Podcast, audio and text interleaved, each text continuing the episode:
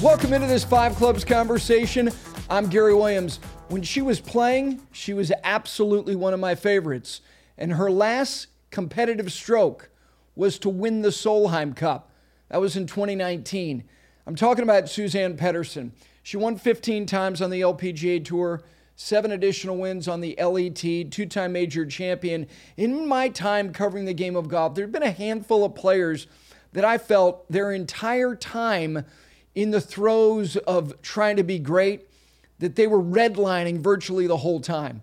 And when she walked away from the game, she talked about that, that once she knew that she was going to have a child, like everything changed.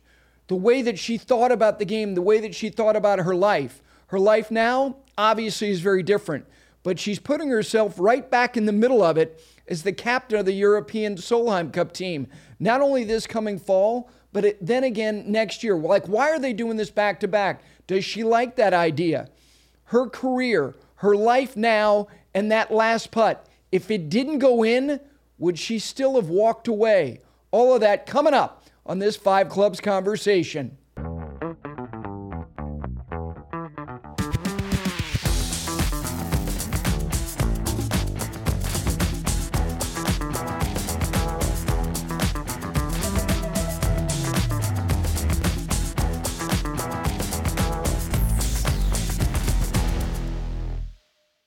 Today's Five Clubs conversation is brought to you by Golf Pride. Golf Pride knows that a grip isn't only a grip, it's the one piece of equipment in your hands on every single shot. You might not know it, but it has a huge impact on your game. In fact, Golf Pride recently conducted a first of its kind study showing the impact of worn versus new grips. It showed that on average, a focus group of adept golfers gained an extra two yards of carry when they played with new grips. So what are you waiting for? Refresh your grips, refresh your game. Visit golfpride.com today to learn more. Golf Pride, respect the grip. And with that, we welcome in the Solheim Cup captain for Europe, Suzann Pettersen. It's good to see your face. How you doing? I'm doing great, thanks. Uh, you know, it's it's. Um, I said this in the open. Um, you're one of my favorite people because when I when I was covering the sport on an everyday basis. Not that I'm not doing it now. There were certain people that just totally committed, and you were that. Um, and I look at you now, and yeah, there's a golf bag in the backdrop, and you're you're immersed in the process of constructing a team soon enough. But how about life? How is life? Life after golf is actually fantastic. Uh, it's hard to believe when you're right in the bubble and golf is everything in your life. But I guess having kids is uh, one other aspect. Uh, it kind of puts golf on on a second uh, second tier. Um, but um, you know, I really enjoy myself. I enjoy being back in Norway, raising the family, two kids, one dog, a husband uh, full household uh, literally every day. Uh, there's no there's no protocol of how the word the day kind of starts and ends. So every day is a little different, but um, we're hanging in there. Uh, I feel like we're starting to get over the hurdle with the, the smallest girl being almost two years old. So we're getting there. Um, I'm going to read to you some of your words because the letter you wrote to Herman before he was born was very revealing about about you know the commitment you made. So here are some of your words. My identity was linked to my job, how I played, how my practice sessions went on a particular day, um, how many putts I made or missed. All of that affected my moods, my priorities, my relationships, and most of my decisions. I was some de- I was to some degree selfish, which I considered a prerequisite for success. Um, None of that stuff surprises me at all. How far removed are you from thinking that way now? You know, it's um, it's it's quite an interesting kind of topic because when you're right in the middle of your career, um, you're living in a bubble. Um, you don't realize it uh, when you're there, but now in retrospect, I can actually look back and kind of see everything from the outside. Um, you come to realize what a bubble uh, you live in. I mean, you're living a you're living the dream. You get to do what you love the most. Uh, all decisions you're taking is kind of literally how you can become a better golfer. Um, you're very selfish on kind of who you surround yourself with, where you practice, uh, how you kind of treat yourself, what you eat. Uh, everything is with the purpose of becoming a better golfer. Uh, now uh, I look back and I can, even I can actually say, I wish I maybe was nicer to myself, uh, kinder in a way. Um, because when you actually do well, uh, treat yourself like give yourself a tap of clap on the shoulder. Uh, because obviously in golf you lose more than you win. Um, that's obvious. Um, but I kind of wish I was a little bit more relaxed. But at the same time, I think my DNA was kind of very hard, very structured, uh, very egocentric, uh, and I think that was a part of uh, who I was as a golfer. But I also think it made me the player I became. So um, when I talk to all these players that are currently playing, and I would, I mean, to some of the European players that know me quite well, and I would go, "Hey, stop it! It's just another tournament. It's just another shot. Who cares?" I mean, it's not life or death. Uh, there's always next week, and they're like, and this comes from you.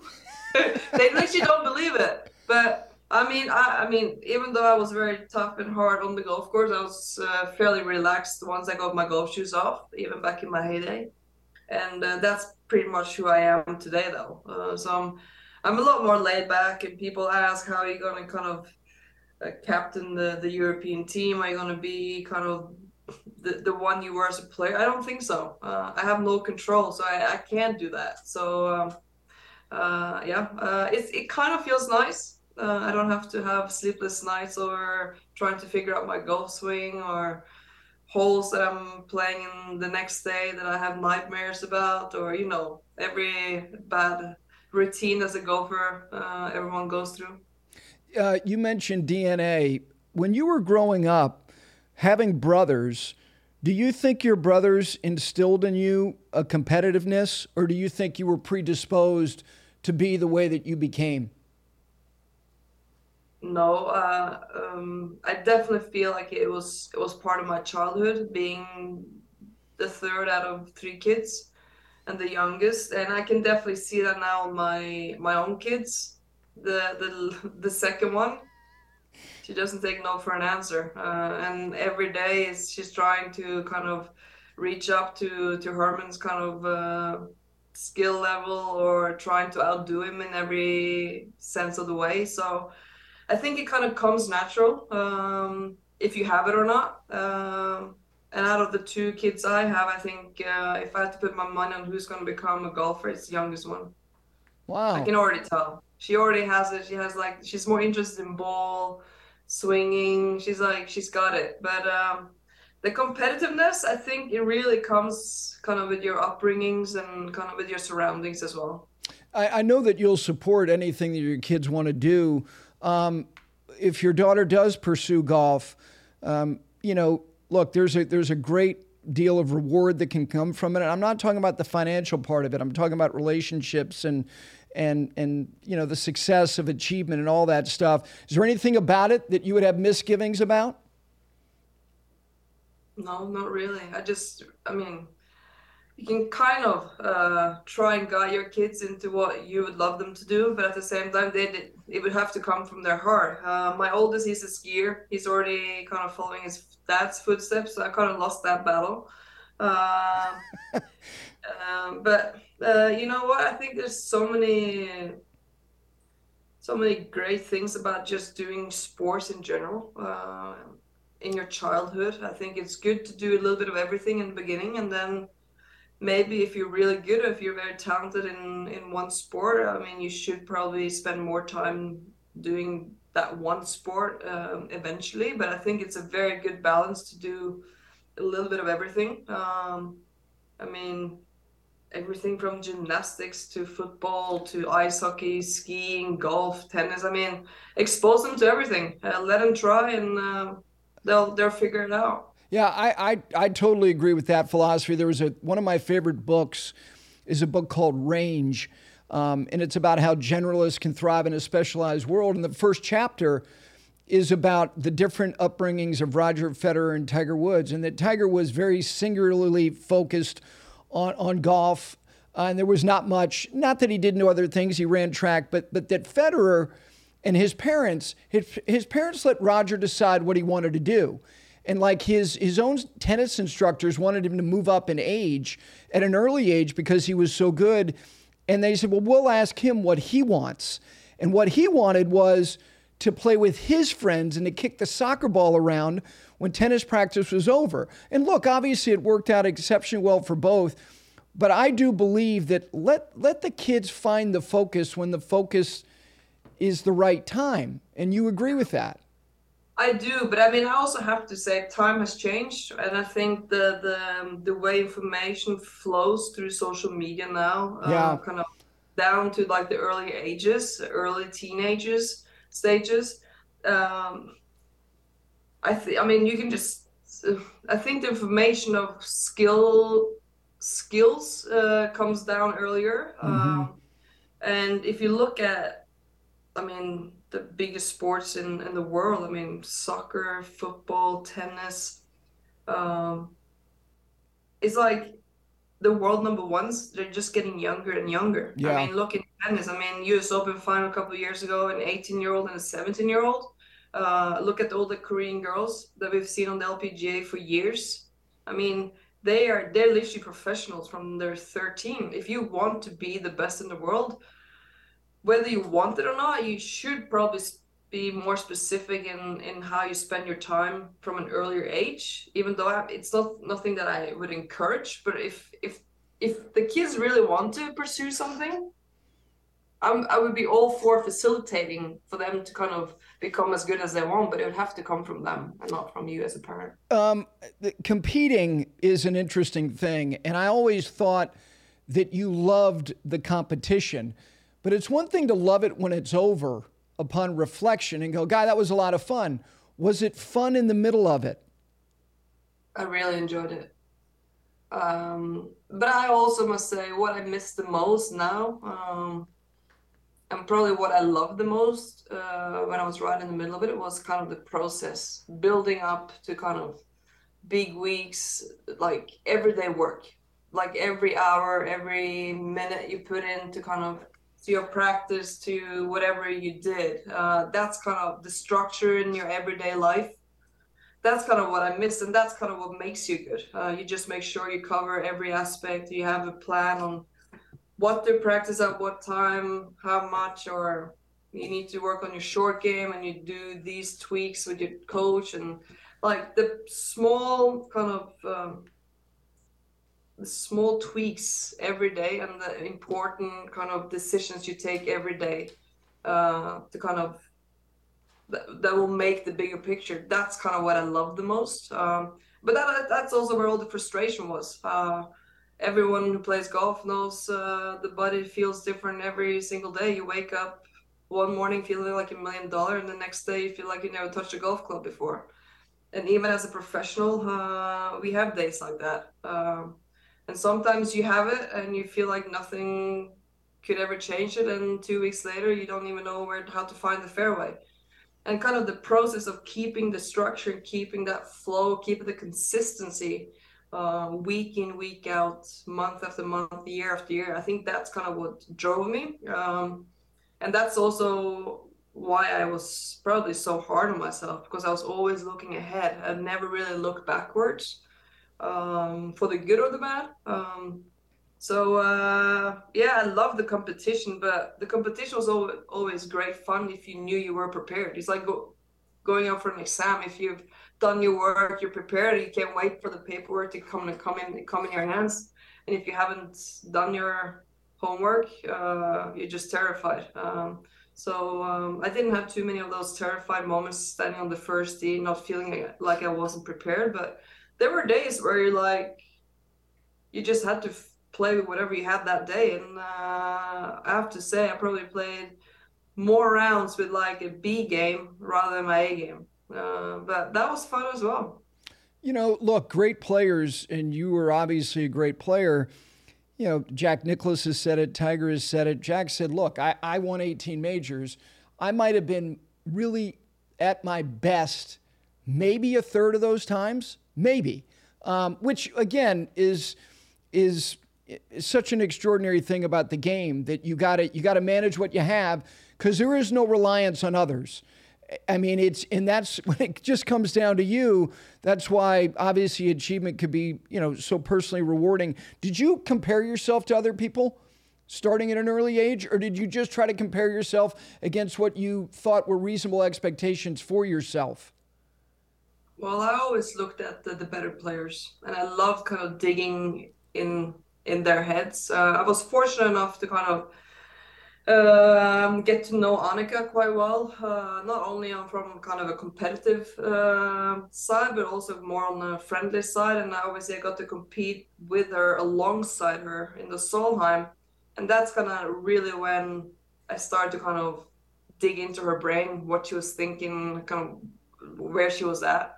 And I learned so much from that, and that's something I would never have been able to read in a book. Uh, just to be next to her kind of in her decision making knowing what she's thinking like her kind of uh, attitude uh, all those aspects and i always had a lot of fun practicing and getting to know tiger uh, during his prime he lived in orlando i lived in orlando and i was terrified first time i met him because i was like i have to use this opportunity for what it's worth. I don't know if i will ever meet him again. So i mean obviously i was prepared. I had tons of questions and I was curious about his work ethic, how he was always so sharp, like teeing off, like only playing 14 events a year, and he, every time he showed up, he was so sharp. And um, but at the same time, I think the best players also enjoy spending time with people that want to be better and kind of challenge themselves. So uh, one thing led to another. So I mean, I spent hours practicing with Tiger, and I learned a lot from him as well. So I was never scared of walking up to like whoever had the best short game on the LPGA, standing next to her, like asking question, understanding. Uh, knowledge for me was always uh, the priority. Like if you have the knowledge and you understand it, I mean, build your own library, and at the end of the day, on the golf course, you're on your own. The bigger that library is for you to make the right decision, most likely the better golf you're gonna play. So that's kind of that was kind of a little bit of my philosophy and um, i still think uh, whatever you do always reach out a hand to people that you know are better than you. Um, so uh, i think that's always going to help you. Yeah you know i i've shared this periodically one of my favorite sayings is that we don't we don't rise to the occasion we fall to the level of our training and it's reflected in the results i mean it, you can say well you know, they were good in the moment. They were prepared for the moment. Um, you know, and that's Tiger. It's interesting. You mentioned him and Annika. Let me get you. Let me get your thought on seeing him still trying to do this, and now he's had a he's an, he's had another procedure. I personally think, and it's not about his. It's not about it being the benchmark. Him making cuts at majors. To him, I think it's a mile marker. Like, okay, I, I can I could I did that. Now, on to the next. And I, I do think it's part of the process. Did you watch the Masters at all? And if you did, did you see yeah. him kind of laboring around just and making another cut? Um, to get to this point where he is right now, I think it's more stubbornness that gets him there. Uh, and I mean, yes, obviously, even I would love for him to go out and win another Masters if it's that realistic, I'm not too sure. Uh, if everyone else plays their A game, I don't know if if he still got it. I like, uh, but I mean, really, I hope I'm wrong. Uh, I mean, we were all wrong, like when he won. Me too. Me too. Uh, not too many years ago, but at the same time, I don't know. Uh, but I was always surprised. I mean, I remember back in I think it was like 2007, 2008, almost right before his uh, kind of life collapsed a little bit. And he, he, kept talking about like how bad his short game was. And I'm like, what do you mean your short game? Even if you have your like your C game, you're way better than anyone else any given day. And he's like, but that's not good enough for me. I want to get better. and that's kind of that's what champions are made of. Um, it, it's only they can tell uh, if they're satisfied, if they're uh, happy with where they're at. Um, and I was a little bit like that as well. I mean, when you did get injured, I mean, it's it's it's amazing how quickly your brain kind of reverts, and all of a sudden your next kind of small baby step goal is like how to be injury free as soon as you can, how you can do that process as good and how and relentless uh, kind of work to kind of get back to where you want to be. And um, i just really hope he's happy doing what he's doing uh, because it seems like a lot of work uh, and a lot of effort for not really achieving what he really wants to achieve i'm not sure i hope i'm wrong but that's kind of what it looks like you know Suzann i, I wrote about this last week that uh, look they're geniuses in in the arts in music in sports He's a genius. Um, and, and genius is not always tidy, uh, it's not intended to be pretty. And I think when you're a genius, there can be torment that is associated with measuring yourself against yourself. And, and do, did you think during those times when he was, like you mentioned, 2007, 2008, did he enjoy the, the, the accomplishment because he was achieving more than anybody else? Was he satisfied or was there little satisfaction that came with all that he was doing?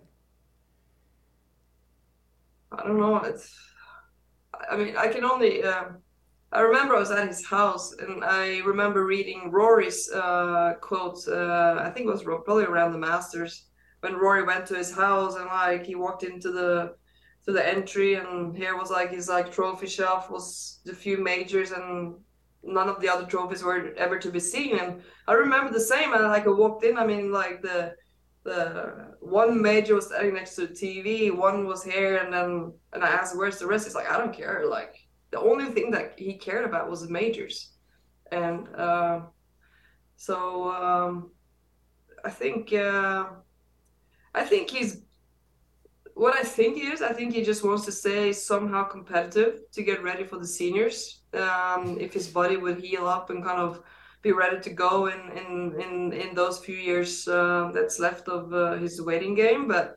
I, th- I think maybe that's where his uh, mind is at. Uh, he just wants to be around the game, play competitive, kind of test his game, uh, and then hopefully enjoy some some good years on the seniors, play with his buddies, enjoy it, and yeah, I don't know. You, you, Annika, um, Annika, she does it a handful of times a year. That's how many events there are. She's playing in these celebrity events, and she's playing against elite athletes who who excelled at other sports. They're good players. I've played with some of them. They're very good.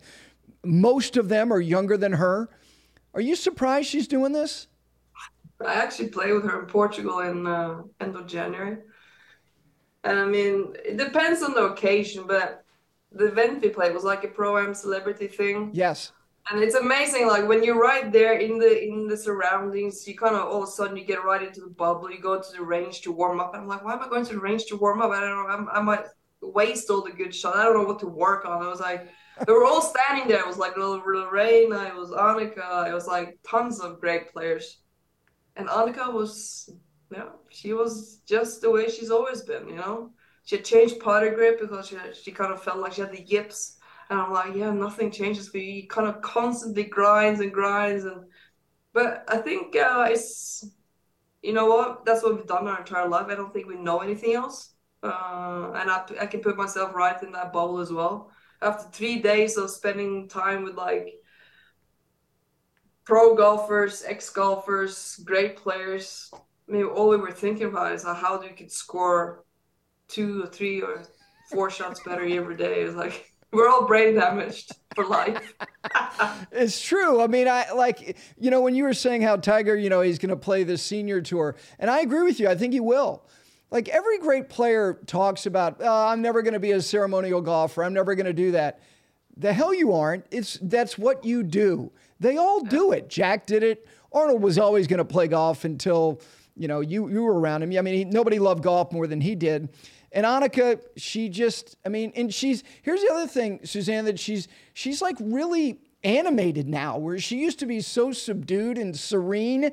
Now she's like pumping up the crowd. It's like, who is this person? Yeah, but I also think um, I also think that Will, her son, is yes. so into the game. Yep, has kind uh, fire her up even more, uh, and she really enjoys kind of sharing kind of her world uh, with the, one of her kids that are really falling in love with the game. So I think that also helps from her side, or I think that's kind of a huge kind of um, leading star for her um, to be able to go out and kind of practice hit balls and share experiences with uh, with him. Um, so I mean, uh, life changes, you know. Uh, golf is might not be the most important thing, but there's so many great values in golf that you would love to kind of uh, pass on to your kids or to your to your loved ones. So uh, yeah. You um, one of the last times I was around you was at Brad and Billy's great charity event that they would have every year in Rhode Island. Um, and you were you were dating your now husband at the time. But I always felt, and I went there every year, like total. You were so comfortable around the guys. Um, and and you know look that's not that's not a, that's not a given. Um, you're not spending a lot of time around you know a lot of male professional golfers. You mentioned you know being in orlando when orlando was kind of a hotbed for tour players you were. Where, where does that come from? Is that because you had brothers or you just you know you like being around the guys? Uh, i've always been a tomboy um, always uh, and I still enjoy being around uh, my husband's buddies. You know, they're uh, less drama, easy. A lot less drama. Talk it out. Uh, you fight it out. You play it out. Whatever. Uh, uh, it's probably part of my childhood, uh, having dealt with two older brothers and all their friends, and um, like I said, oh, and I always like, especially in golf, uh, where obviously they're gonna hit the ball further than us. They play longer courses. They might play a tougher kind of pin placements. I love those aspects. I mean, when I was in Orlando practicing, I, I played from the very back because I thought if I can manage to get around the course from what 7200 7300 7400 it's gonna feel like a piece of cake when you come and play 6600 in the us open somewhere down along the along the way so I always looked at it as a benefit. I mean, if the guys were hitting a wedge, I might have hit four iron. Who cares? I mean, and then he hit it close, and that was a big gem. So uh, small, small celebrations. Um, let's talk about the Solheim Cup because it's it's a big part of of you know your body of work, your presence on that team from a rookie to the touchstone of of I think the entire organization of European Solheim Cup to obviously the last moment. But I want to go back to 2002 um, in the Michele Redman singles match, um, which drew a smile from you, which I appreciate. Um, when you're five down, you're done. I mean, come on, you're you're you're more than done. Why were you not done? I don't know. Um, I think it's just my competitiveness, never to give up. But and I and I remember Annika was either in front of me or behind me, um, and she was kind of I, I think I was kind of I guess I was looking at the leaderboard and I could see she was kind of back and forth. She was fighting and she was.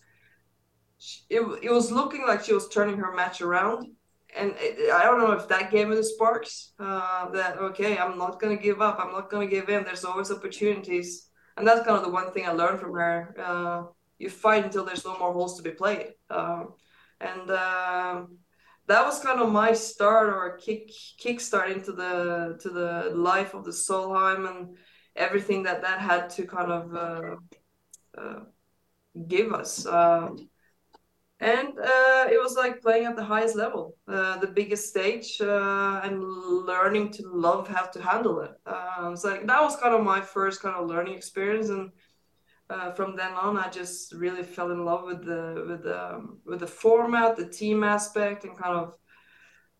Uh, and I also remember like the level of golf that's played at the Solheim and the Ryder Cup. It's unbelievable. Everyone just rises to the occasion and putts are made from like I mean if you made as many putts as you do in a Solheim, you probably I don't know what your stroke average would be a year, but it's just amazing how uh, just the entire atmosphere just brings the best out of pretty much everyone. When you when you're doing something in such a singular way as you did, and then you have that experience for the first time, did you surprise yourself that you loved it so much to to give of yourself to other people, to share, to be accountable, to be vulnerable? Did that surprise you? No, no, I don't think so. Because I love. Uh, you're never going. You're not going to get to to the world number one on your own. Uh, and here you you kind of teamed up with good friends. You got to know good players, and um, sitting here today, I mean, I have uh, great friends for life through kind of what we've experienced and uh, rides we've shared uh, and journey uh, journeys that's been kind of created along the way on the golf course. Uh, with a win or a loss, I mean, doesn't really matter the outcome. It's more the process. You're in it together. Uh, and that's kind of I think what unites, uh, especially the European players, um, so well. And um, I've been fortunate enough to to be able to talk to a lot of past captains, both Solheims and Ryder Cups, and um, uh, we, are all in it for the same reason. Uh, we just love competing and we love going out there to fight for one another. The um the the last Solheim Cup for you as a player in 2019. I, I, I want to know whether you think that would have happened if 2018 didn't turn out the way that it did, because you wrote at that time, you wrote, once it became obvious that I was going to take the full year off, it was like a weight had been lifted off my chest. It was that moment I realized what an insular insular bubble, as you've talked about, I'd been living in for 20 years. Did that perspective give you the drive to try to do it one more time the following year? No, but it was more like I was always curious. This is this is where it comes down again. Like uh, champions or tough competitors, you always question yourself: Can you get back to to the highest level? Can you put in the work? Can you put in the hours? Uh, you still manage to pull off uh, a high cut? You know, uh, when it really matters. Can you pull off that massive draw? You need to get another six uh, six yards out of it uh, on the par five on 18 to eagle to win at the last. I mean, and all these questions, all these questions. I mean, obviously, I was thinking about it. Uh, I was like, do I still have it? I mean, even though after having a child, I'm like, everything can be out of me. Uh, and I was curious. And uh, I remember when I started practicing and I was really gearing up uh, to play that Dow Great Lakes Bay Invitational, uh, which was was my first event back in 2019 after what uh, 10 well 15 years uh, 15 months break and i remember standing on the range at bay hill and i mean obviously it had been a lot of frustration you know when you start to like it's so much hard work to kind of get the timing to get the finesse to get the feeling all of a sudden you start and you're starting flushing it and i remember like flushed it once, flushed it twice, and I kind of looked around. No one there to see it or watch it. I'm like, am I just dreaming or can I still do this? And that's kind of when I started to kind of get the sparks again. And I'm like, shoot, this is fun. Like one great shot makes up for the last thousands that felt like shit. And that's kind of uh, so I think when I said it was more relief more than kind of obviously it was fun and exciting and all that, but when I made that final putt or like the, the final stretch, uh, kind of that back nine on the Sunday when it was like literally Europe had to win whatever last three or four matches to win or it felt it was nerve wracking and I remember talking to myself walking up the 18th uh, fairway I'm like I'm getting too old for this because I'm getting gray hairs just kind of thinking about this and um, so to, to kind of deliver and kind of execute what you've been dying to do one more time at the highest level.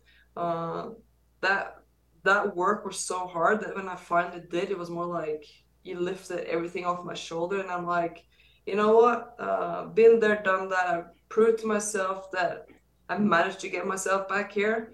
Um, and that was kind of enough for me. Uh, but at the same time, knowing your your game is still good enough to compete at the highest level, people are like, so why did you give up? They're like, you could have like a second run. I'm like, but it doesn't matter if I had another win, another medal, or it, it doesn't make life or life any better or worse. Uh, when it comes to that, then you've lost it. Uh, then the edge is gone. Um, if uh, if you don't really, if it's not life or death, if you kind of finish first or third, uh, then I think uh, over a longer period of time, you're probably not gonna be able to to sustain that level. The the putt you made in 2019 against Marina Alex um, will go down as one of the great putts.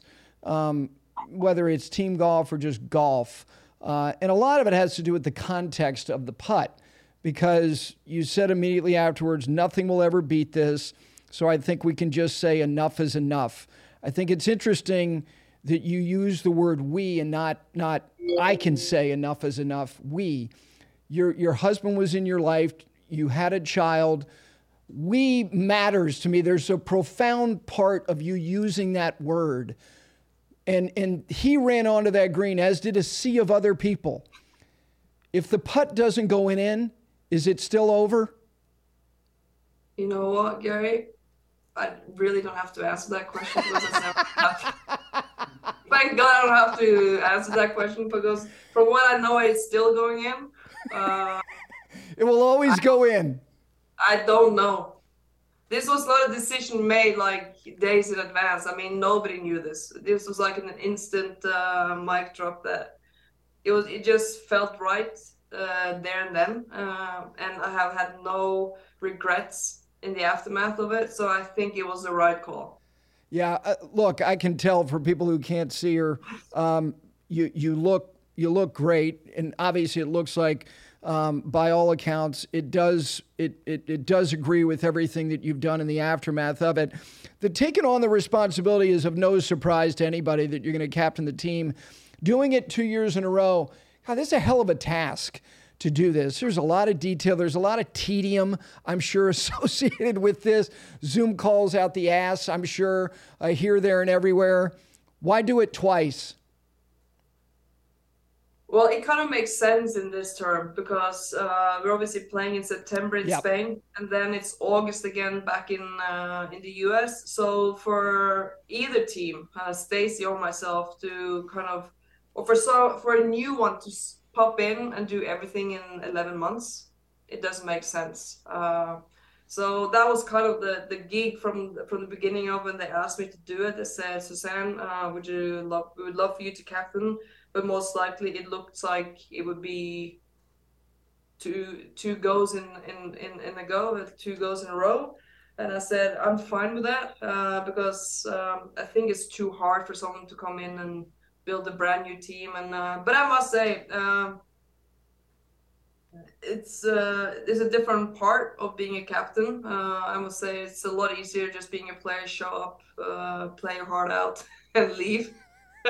Uh, but I'm enjoying this. It's obviously a new part, and I'm learning a lot. And um, but uh, and it was uh, last um, the last Solheim in uh, 2021. Uh, yes. Uh, I mean, uh, it was a little different atmosphere. Obviously, it was very few Europeans there, but to stand on that first tee, not to be nervous, not to have any adrenaline, like, like that felt different. It felt kind of nice. Uh, I've been studying enough on that first tee, having my heart almost up my throat, uh, not knowing how to kind of find the fairway. And um, like I've said in the previous interviews, like, yeah, I mean, uh, being a captain is great, but once the players go out on the course, I have no control. I mean, they're they are in charge. They know what to do. They play the best golf. Uh, so hopefully I can just facilitate the team, uh, the surroundings of the team, and make every player kind of uh, yeah, kind of rise to the occasion within themselves. Uh, and that's all I can do. I mean, win or lose, you win, you're here. You lose, you're you could have done everything different, and you have to be prepared for that. But at the same time, um, to just sit on that golf cart having uh, no I can't control anything of the outcome. So um, I just have to kind of rest to peace with that, and uh, from then on, I'm very happy with it. That, that's that's an absolute irrefutable truth that you can't control anything, but it doesn't mean that I can't ask you what good leadership looks like. What what, is, what did it look like in the past to you, or sound like to you? Well, I feel. Uh, I mean, I'm always trying to create some of my own DNA to kind of my captaincy, but at the same time, you can only be yourself. And I think Beanie was a great example of. Uh, she was easy uh, to be around as a player, as a vice captain, as a team helper. I think Catriona Matthew did a fantastic job as a captain, and she was just herself. I mean, she was not in like winded up. She wasn't low. She wasn't high. I mean, she was very even uh, emotionally, which made her very approachable. Um, and I take a lot from that. Um, and I think if I can obviously bring some of the adrenaline, the fire that kind of I had as a player, uh, I'm sure I'm going to bring some parts of that. But at the same time, I want the players to be involved with decisions that I make or that we make as a captain's uh, captaincy team.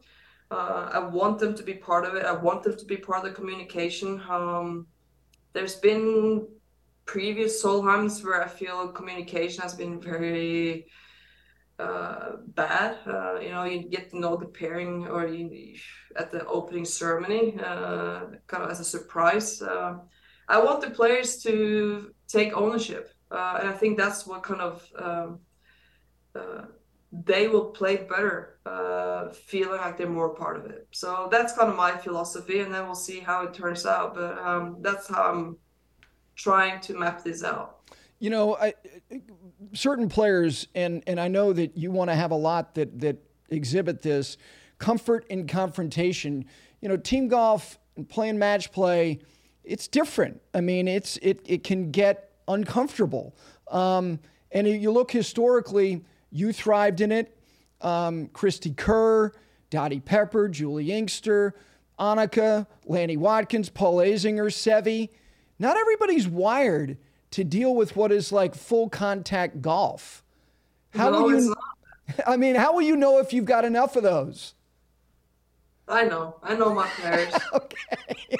All right. I have a good. Uh, I have some really good horses. I would say. Uh, but I, that's also one thing that I kind of been observing, kind of uh, in 2017 when my back went and I couldn't play, and I kind of swapped positions with uh, with Beanie when she kind of took my playing spot and I kind of became kind of part of Annika's team.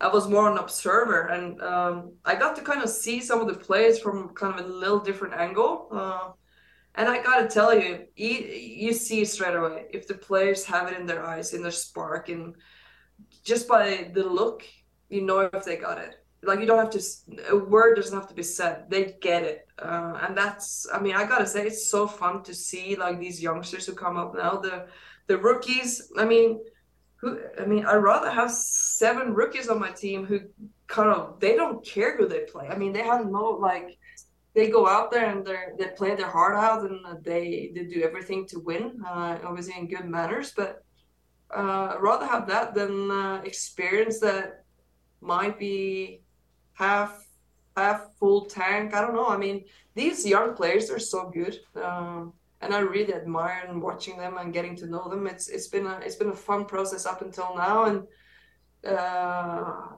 we have some really good talent coming up on the European side. So maybe not all of them will show here in Spain in September this year, but it will definitely be interesting to see how they kind of kind of pursue their career over the next one, two, three, four years. Um, because there are some really good golfers starting to starting to shine. Yeah, I, I, I think the rookie thing, the idea that you know they, they look these these kids, men and women, they're so damn good, so young now.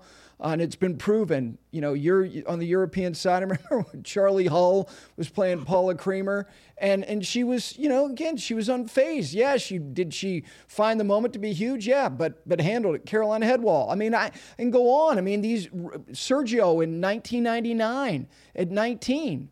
Some people are just they're they're comfortable in these enormous moments. I will say this one last thing on the Solheim Cup the fact that you're going to do it in the States, I'm, I'm glad you are because, you know, you devoted your life to playing the game and living in this country for a long time. And there are a lot of people uh, who think the world of you and the fact that you're going to have this additional big week and a huge role. Uh, I know you're excited about that, are you not? I am. I'm very thrilled. I'm happy to uh, it's not given when you're kind of given the captaincy that you're gonna do it on uh, on um, on the. I mean, you can't really pick uh, soil. You just you, you, take what you're given. Um, but I'm happy to do it, and I'm very happy that I'm doing it up against Stacy. I mean, Stacy and I've had very similar career paths. We're almost the same age. Uh, we're both moms. Uh, we kind of um, we've had a lot of uh, great uh, fights uh, up against each other. Um, so I mean that's also fun. You're doing it with kind of uh, someone who's kind of been there along the way with you. Um, so, uh, but I, I, mean I can't wait, and uh, I can't wait for the week to start in Spain. there's a lot of golf still to be played for the team to be decided before then, but um, it will be fun. I can't wait. Let me get you out of here with these five quick questions the, the golf course you enjoyed playing more than any other in your career that you miss now? I thought um, uh, oh uh, blank um, in Pittsburgh you have well there was Oakmont Oakmont Oakmont was one of the the 2010 2010 U.S. Women's Open that Paula won. Second, I was like, Paula Creamer hadn't played for like four months. She was out with a thumb injury, and she beat me by one or two strokes. But I, I gotta say, it was one of the courses I really enjoyed playing. I think it was tough, fair, but it was a fantastic, uh, fun golf course to play. St Andrews is obviously very special, but Oakmont was um, by far one of my favorites. Yeah, not surprised you'd pick a place like that. It's like harder than Chinese arithmetic, like while also getting like hit in the head. Um, yeah. It's a great, great place. All right, the activity you share with Christian, your husband, that he's actually better at than you. Skiing. Okay. Uh, the American guilty pleasure you miss most. I don't know the open stores on Sundays. it's pretty easy though. okay. Okay, I thought it would be a food item, but but you are more practical than that. All right, what is your what is your favorite sound?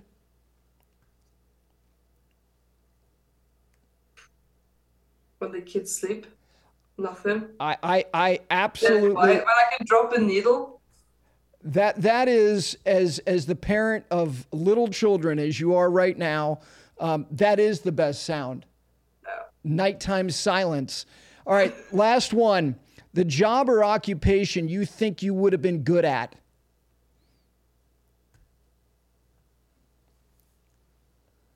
I think I always said it because I love the body and I love kind of using the body, but I've always said since I was uh, since, since many years ago, if I hadn't become a golfer, I think I would have been like some kind of physiotherapist or osteopath, uh, working a bit with athletes or working with people who really wants to get somewhere in life.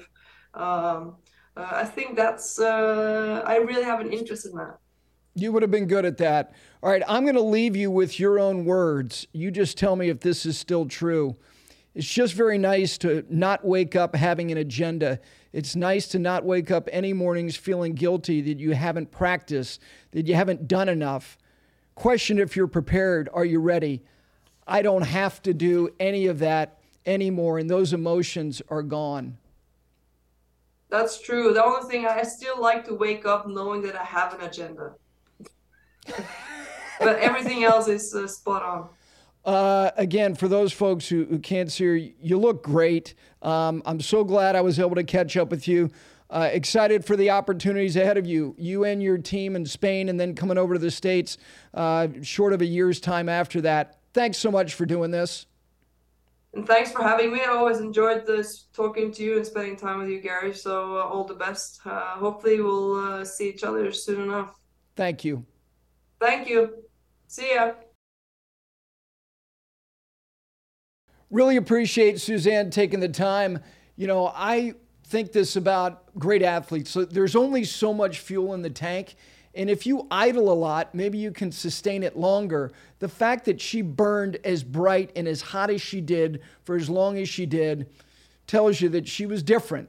And she will be a great captain no matter what the results are for Europe over the next two Solheim Cups. Really appreciate her. Most importantly, appreciate all of you out there watching and listening to this Five Clubs conversation. We got a ton coming up because Webb Simpson's going to be in studio soon enough with Johnson Wagner and Brendan Young. I know Sam Bennett the U.S. Amateur champion, a guy who finished in the top 20 at the uh, Masters, is going to be with Emma Carpenter coming up. And then we're going to have a ton of guys that are going to be joining us during the week of Wells Fargo that you're going to see those interviews uh, coming up over the next month or so. So, a lot going on here at Five Clubs. Again, thanks to you for listening and watching. We'll see you next time.